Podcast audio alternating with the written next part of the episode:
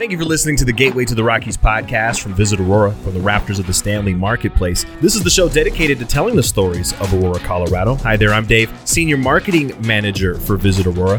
Cheluna is the first Latin owned and operated craft brewery in Colorado located right downstairs from us in the Stanley Marketplace. Cheluna was created by Javi and Jennifer Perez as a place of community inspired by Oaxaca, Mexico, the home of Javi's grandparents. Thank you both for joining us today. Thank you for Thank you having for us. having us. Uh, Javi, can you tell us more about your grandparents and that inspiration that led to the idea of Cheluna? Yeah, on my dad's side of the family, uh, his relatives, his ancestors ran a small market in the mountains uh, just outside of the city of Oaxaca. There were Zapotec Indians, which is the indigenous people for that region. And uh, several times a year, they would travel to Mexico City by bus to purchase merchandise that they could take back to their little store in the mountains in a little Zapotec community Wow. in uh, in southern Mexico. It's about what would you say, Jennifer? It's about a eight or twelve hour bus ride, maybe longer, to get from southern Mexico up to Mexico City. And somewhere along the line, one of them fell off the bus and stayed there and started a family there. And my dad was a result of that. And how did that lead to the concept of, of Cheluna? How does that play into kind of like the fabric of the brand? Jennifer and I spent a lot of time living in Mexico, and when we did, we preferentially stayed in Oaxaca City, and we have friends down there. We did some work with HIV and trying to educate the Zapotec community about what is a virus, what are bacteria, why do people get sick and not come back when they travel to the United States for work and then they don't come back because they've died. And so this is uh, early 90s, Yes. late 80s that we were doing this. And we both fell in love with the culture and the people and the community of Oaxaca. When Jennifer came up with the idea to open a brewery, uh, we decided to open it here in Aurora. And the reason to open the brewery for us was because we wanted to sink roots here in Colorado and we wanted to develop a sense of community. I'm originally from Los Angeles, all my relatives are in Mexico. And Jennifer was born and grew up part of her life in New Jersey and then moved to Texas. So Colorado was new for both of us. We have kids. So we decided to fashion the brewery around a community that we both love, which is uh, Oaxaca, Mexico.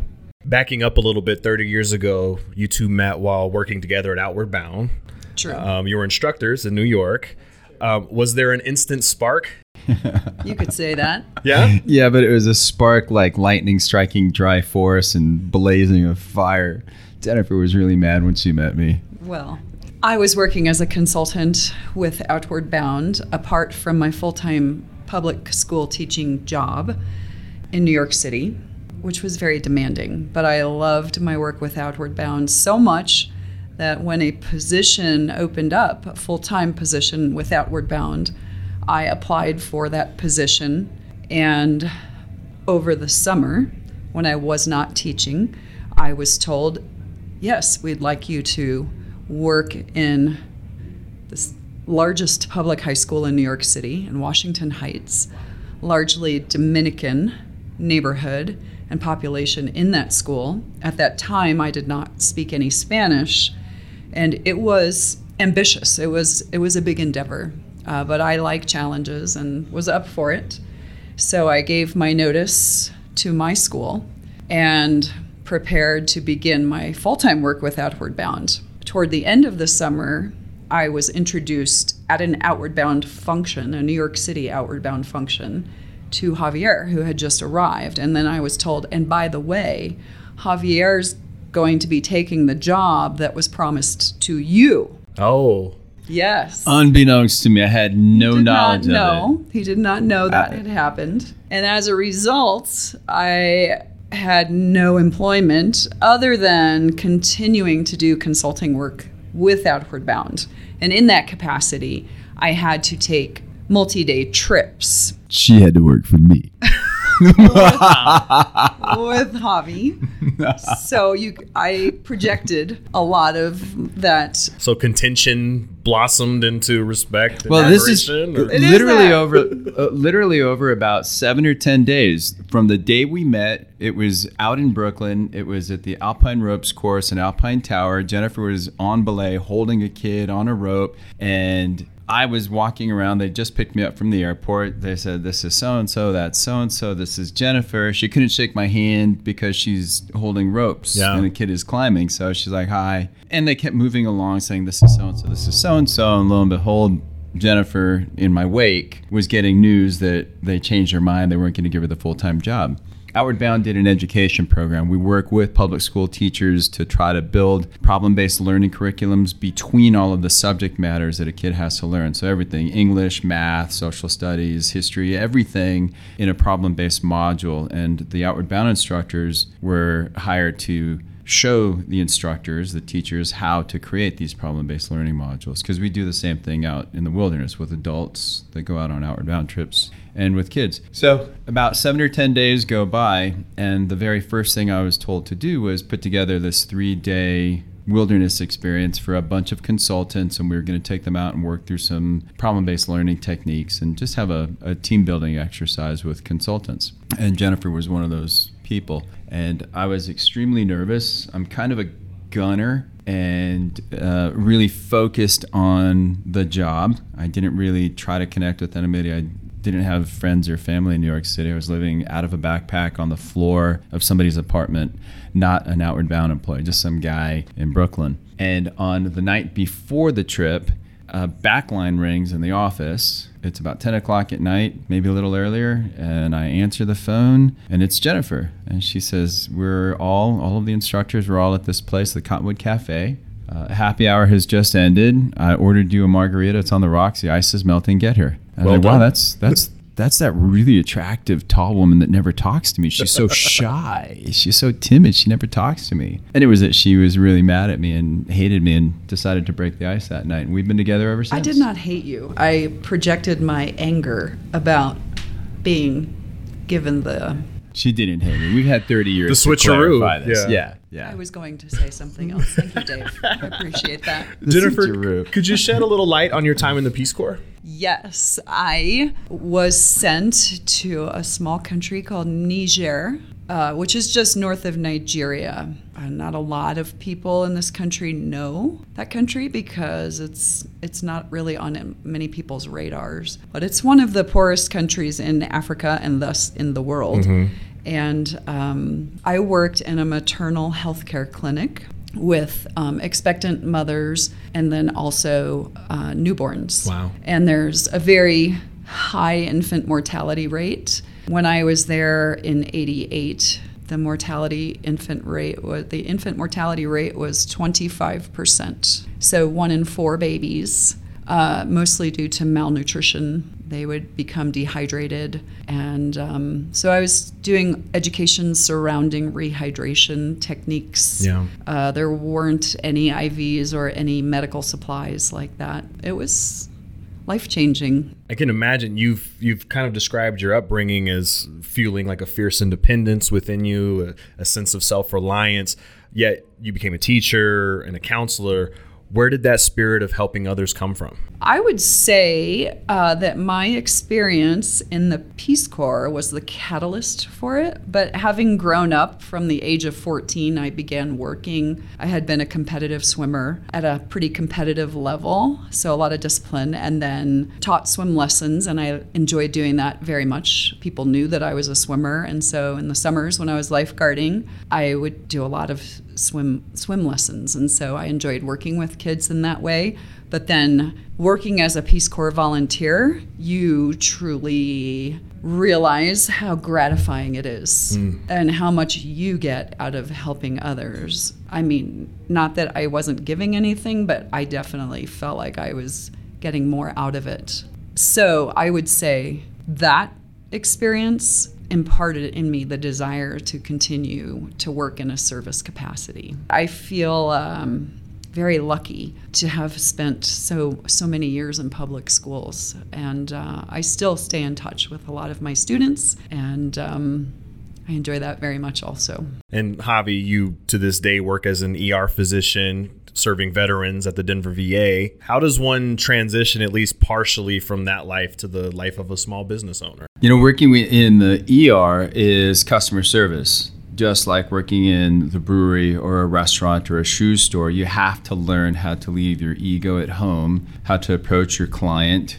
your patient, your customer, and find out what it is that they want, what they need, and see what you can fulfill for them. It's a different level of education. There's different services that we provide in the ER, of course, but it's really a service industry job. And I'm often reminding residents or attendings or nurses uh, if they grumble about a certain case, a certain kind of patient, I remind them, you know, you made a personal choice to go into customer service and become a public servant and you have the option of leaving it if it no longer satisfies you, if you don't find it gratifying, like Jennifer's describing. You're, you're performing a service and you should be receiving some positive energy for what you're putting out there. And so working at the brewery is very similar.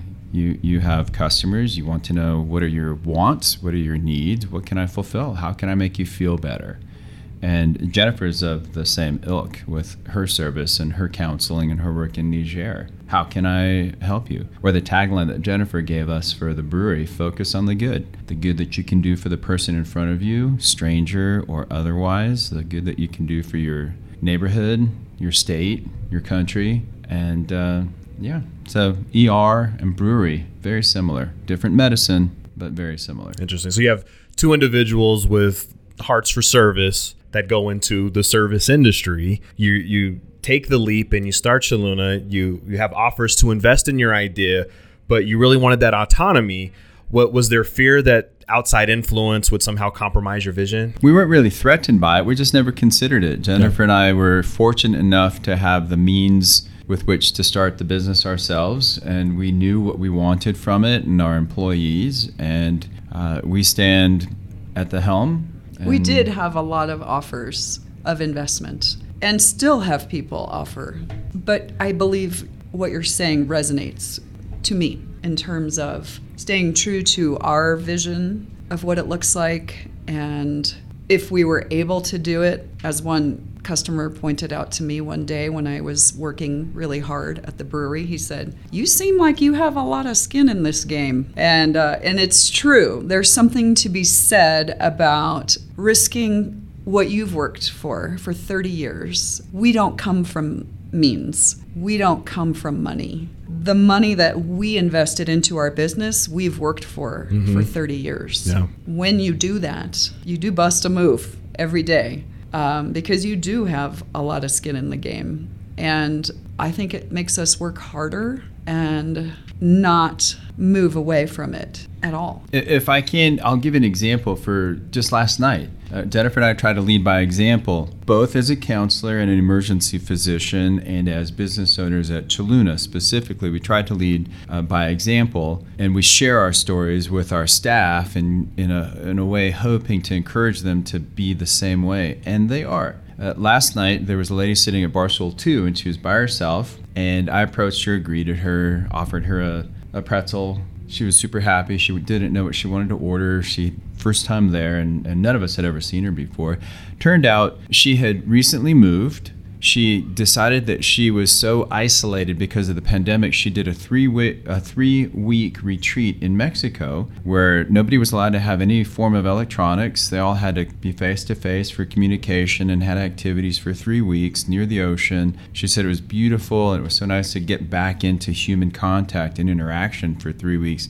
And then she left that. So that must have been really sad. She left that mm-hmm. and moved here. And last night was her first time coming into the Stanley Marketplace, and she said she just had that three weeks to reconnect, and now she's here and has nobody. And I was hanging out, talking with her, giving her her pretzel, and helped her pick her beer. And when she told me that whole story, I said, well, "Wow, what a perfect place for you to come in!" Because the whole reason we exist is to help people find a place, a sense of belonging. And I told her about Run Club and Zumba, Trivia Night. There was a book club going on last night. I showed her that. There was so much going on. And I told her, just come here, we'll connect face to face with you and help you meet people and build community and find friends. I mean, it would be easy to throw some decor up with some Spanish names and call yourselves a Latin brewery, but but you really do embrace local music and art and cultural performances and expressions and a community gathering place. Uh, Cheluna was always meant to be so much more than a brewery, wasn't it? Correct.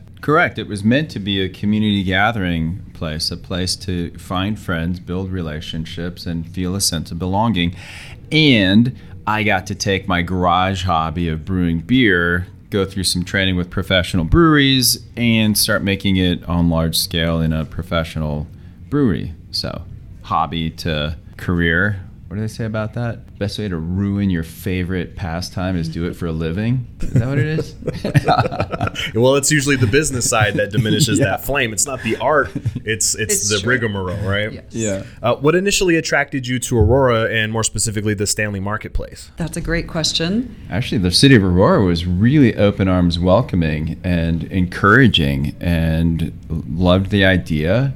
I had read an article about the city of Aurora trying to attract breweries in particular, uh, to compete with Denver for the many, many breweries that Denver has. Right. And I reached out to uh, Tim Ganurka, who's retired now from the city, but he was the retail specialist. And so connected with him and then started looking around at spots in Aurora. And we also had something that we saw every single day that attracted us to Aurora. The drive between our house and the parts of Denver that we were frequenting forced us through a section of Aurora that Jennifer started calling the UN corridor, the United mm-hmm. Nations corridor, because as we would drive through, she would see, recognize Africans. She would say, Wow, I saw that tribe in Africa. And they would there were people walking on the street in their African garments uh, we passed a lady once. She had a case of bottled water, the sort you get like at a big chain store, mm-hmm. a whole case of bottled water balanced on her head and shopping bags in each hand. And she's walking down the street as if she was coming from a market in Africa. And we were so inspired by all of the refugees that we saw the Cambodian, Laotian, Hmong, all the different African tribes, Middle Eastern in Aurora that it was part of what we talked about when we said let's open up a place called Cheluna and try to try to bring in people that might need help feeling like they're part of this community in the United States. Aurora is the the biggest immigrant and refugee community in Colorado, many housed within just a couple of mile radius, which is a real value proposition for, for Aurora. Our diversity is, is one of our strengths. Um, there's a real sense of community here at Stanley Marketplace. Cheluna is a, an anchor of that. One thing I love about Cheluna is you you encourage your customers to grab food for some of the some of the great restaurants here in the Stanley Marketplace and, and eat it in your space. What do you think it is about this place in particular that fosters such a collaborative spirit? Independent business owners uh, just like Javi and I, and the commitment to keeping independent small businesses in here. The majority of the business owners in this building are very hands on. They're very involved. I'm looking at the Pilates studio with the owner of the studio teaching a class. And when you have that kind of a buy in, you get a lot of great energy especially when you feel secure mm. and able to meet your financial obligations. And those are many. So the pandemic was difficult for everyone, but I think we can all look out and see a lot of development happening in terms of apartments and condominiums being built. And so that momentum coming out of the pandemic, not quite out, but people are back out again and feeling optimistic about the future together is lovely. And we, we know the business owners in here, and we know how stressful it is to own a business and we speak to them. And when we're at work at Cheluna and we're doing a lot of activations with live music or organizing a 5k uh, or doing art night whatever it is that we're doing to activate we always think of our friends that have their businesses in here and how can we help them? And so uh, we try to encourage people to eat and we tell them go get your food over there go buy it over here uh, because it helps allay some of the stress of our friends who decided to open businesses here in aurora Javi, you've described Cheluna as a production brewery and tap room specializing in super clean and delicious German style beer with a Latin flair. Can you describe a bit how you marry those concepts? Yeah, yeah. The the super clean is mostly a reference to sterile technique from medicine that you have to be very mindful of what you're doing and what you've touched before you touch a person, especially if you have to cut them open. And in the brewery, it's easy enough to uh, wear a pair of gloves, drop a gasket, drop something on the floor, pick it up, shake it off, think it looks clean, and then go ahead and use it. But we, we don't do that. Once something is no longer clean, it goes in a dirty bucket. Uh, most breweries, I'm sure, practice the same way, uh, but I'm a little OCD about it. So we're, we're extremely cautious. Things have to be be clean, sanitary, as if they're going into the OR. And so that's the process side of the house. And that's everything hoses, clamps, the ingredients. Uh, the end product that we hope for is a really clean, delicious beer that doesn't really have any after uh, flavors, off flavors from contaminants anywhere in the production side of it. Uh, the German side would be the lagers that I love, simple, easy drinking lagers. And the Latin influences, we, we might take a, a light lager and put guava puree into it. Mm. Uh, we have another one that's a Chilango. It's a wit beer that has mango puree and some habanero chili in it. Really well balanced so that it's not spicy, it doesn't burn your mouth. But uh, we take the ideas from desserts, street foods, meals that my mom or my grandparents might have cooked, ideas from those uh, dishes, and we try to put them into uh, our beers without being weird. So we try to, we try not, you know, like you're never going to find a carnitas, right. you know, stout. but we do try to educate people about how lagers wound up in Mexico. Yeah. Every Mexican brand of beer that you can think of Pacifico, Dos Equis, Modelo, Carta Blanca, Carta Blanca, Dos Equis. Everything started from the uh, invasion of Mexico. Actually, when the Spaniards went into Mexico, they introduced Spanish beers and rice. And not many people really think about that, but rice is not Mexican. Hmm. Rice is Spanish. And the Spaniards, when they colonized in about the 1500s, introduced rice and their king, Carlos V, Carlos V, issued the first license for brewing beer in Mexico to one of the people who colonized Mexico. So we had a Spanish brewery and Spanish rice, and they became part of Mexican culture. In the 1800s, the French came across on sailboats uh, they had an Austrian uh, Habsburg prince, Maximilian, and a Belgian princess, Charlotte.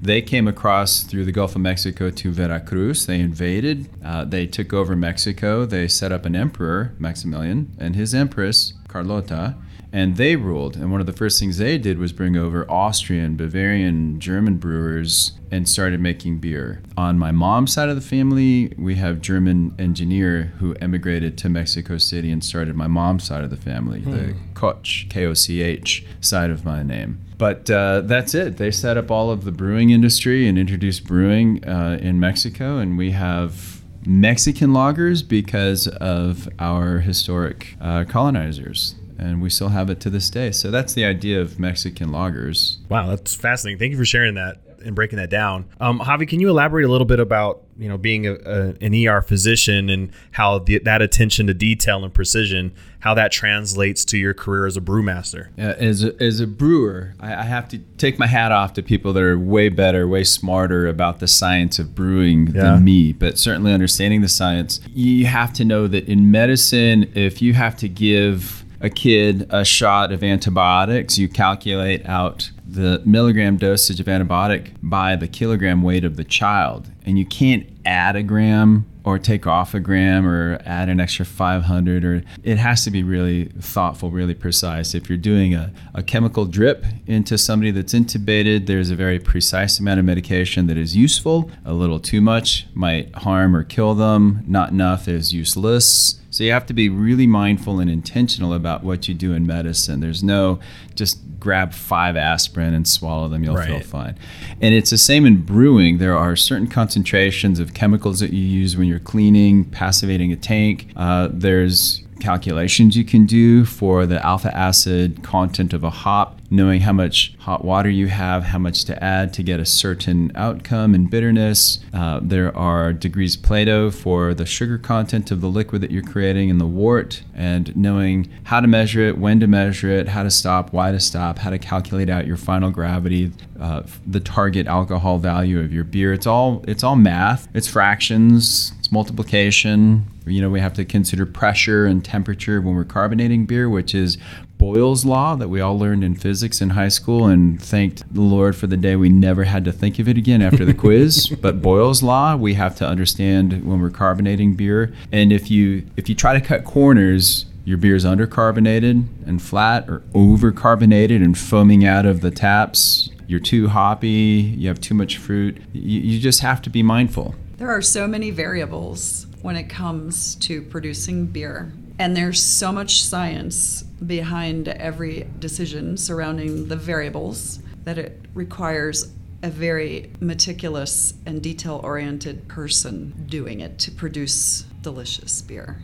With that nature of being meticulous, has there ever been a recipe with no matter how much care you took, it just wasn't quite right? There was a batch of beer that was brewed by a brewer who worked for me, and uh, we have certain quality control. Every good brewer has some quality control steps that they take before they package a beer, before they take it from a tank and put it into kegs or cans or bottles. And uh, it's a there are chemicals that have to be tested to see if they're present in the beer and, and in which concentration. And there are certain amounts that we allow for. Too high, not ready keep it in the tank. Uh, we had one batch of beer that was on keg, and we were serving and several people came up and made a comment to me. Just patrons came and made a comment about this beer that we'd had for a while, but they came and commented on, on something that was different about the beer this time. And sure enough, they were correct. There was something different about it. And I went back and spoke with uh, my brewer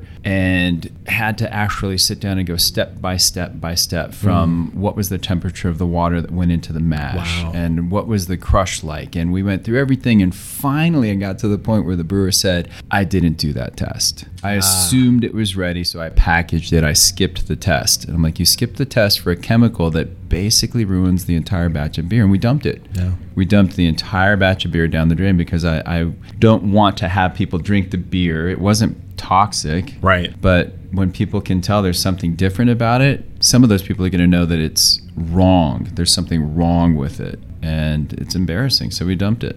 Well, we strive to be consistent right. with the beers that we continually have on tap. And um, that is challenging for sure. Uh, but yes, we test all of our beer.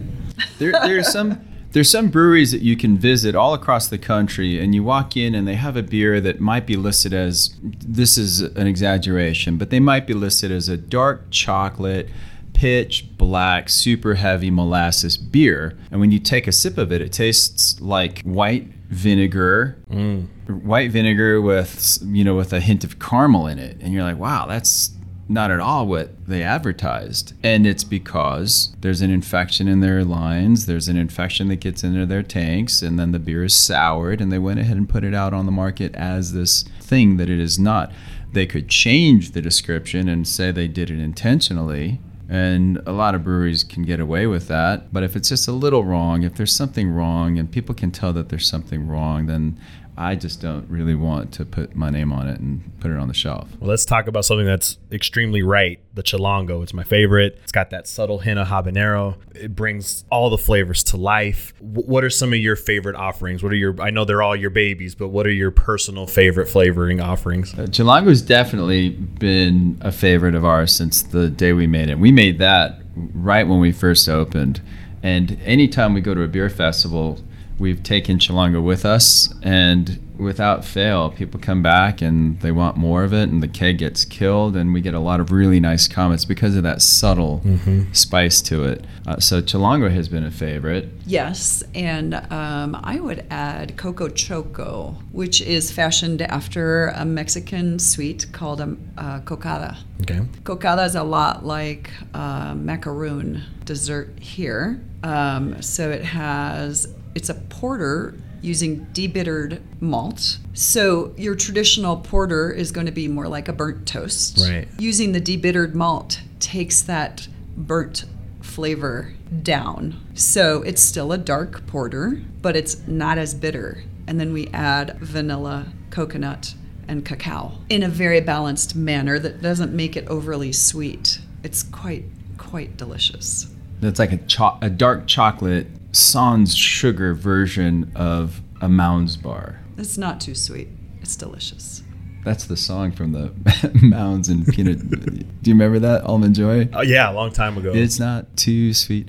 Anyway, so Chupa Guava has been a hit. We love Chupa Guava. That's a blonde ale, and we put guava into it. And we're very intentional about the fruit that we select. We like to use the tropical fruits from Mexico. Uh, if you look along the equator, a lot of the same fruit from Mexico is found in Thailand and Africa. So it's not specifically Mexico, but for me growing up, it's the stuff I grew up eating. And uh, so tropical fruits, but we want them to persist. Either they have to persist with flavor or with smell. If the aroma is missing, and there's really no flavor, then there's no point in putting it on the label. So we, we're very intentional about the fruit that we select. It has to persist in the smell and add something to the beer that's really positive. So we love using mango. I would also add that in the summer months, when it's been almost 100 degrees, one of my favorite concoctions is our hard seltzer, Clarita, uh, with which we ferment. We ferment it with the German Gewürztraminer wine yeast. Really? So yeah, so it's not beer yeast. Beer yeast imparts smells and flavors to the beer intentionally. You pick the yeast based on what you want the yeast to put into the beer. It doesn't just make alcohol, it makes smell and flavor for the beer. So for our hard seltzer, we use a German wine yeast because we want it to be nothing like beer and it winds up smelling like uh, a nice Gewürztraminer or champagne with some very ice cubes dry. melted in it. It's very dry and crisp, and I like to have a little bit of our slush. Mango a slushy. couple of Okay. non-alcoholic slush. So I do a mango slush, or lately I've been using our lemonade slush. So about a quarter of the slush, and then top it off with the hard seltzer. It's so refreshing, delicious. Care to brag about your team a little bit? I know you've got a, a dedicated crew right below us that, Yes. that come to work every day and put a lot of passion into what they do. Yeah, Yes. I'll say number one. I have a, a, a woman that works uh, at the brewery who speaks French fluently and Spanish fluently, and a little bit of uh, Zarma, which is a native language in a village in Niger, Africa. Wow. And she did all those things to be a better customer service person, and that's Jennifer. And I admire her language ability like there's no tomorrow. It's incredible. We have great employees, and we feel very lucky to have them. We have um, Hugo, who is originally from Chile, the country of Chile, and he was our first hire.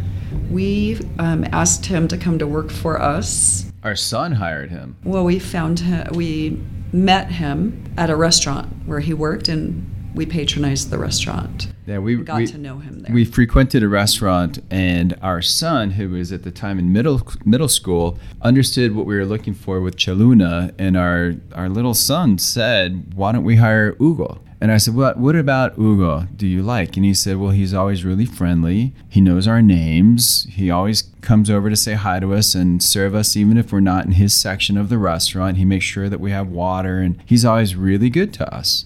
And I said, Is that what you think we should have at Cheluna? And he said, Yeah, we should have people like Hugo. So we said, Okay, why don't you offer him a job when he comes back to the table? So he did. Wow. He told him we were opening the brewery and we want you to work for our family. And, and literally, Hugo accepted the job before we'd even broken ground and started construction. And It he's, was, uh, he's been with us ever since. The restaurant was closing right around the time that we opened, so I think the timing worked out well. And yeah, he's great. We have never put out an advertisement for hiring. Um, it's always word of mouth, and um, that has worked well for us. So we feel very lucky. Just a couple of questions for you, and thank you for for spending time with us today. Uh, a lot of places claim to be hubs for for great breweries, but you know Colorado seems to have some authority in that space.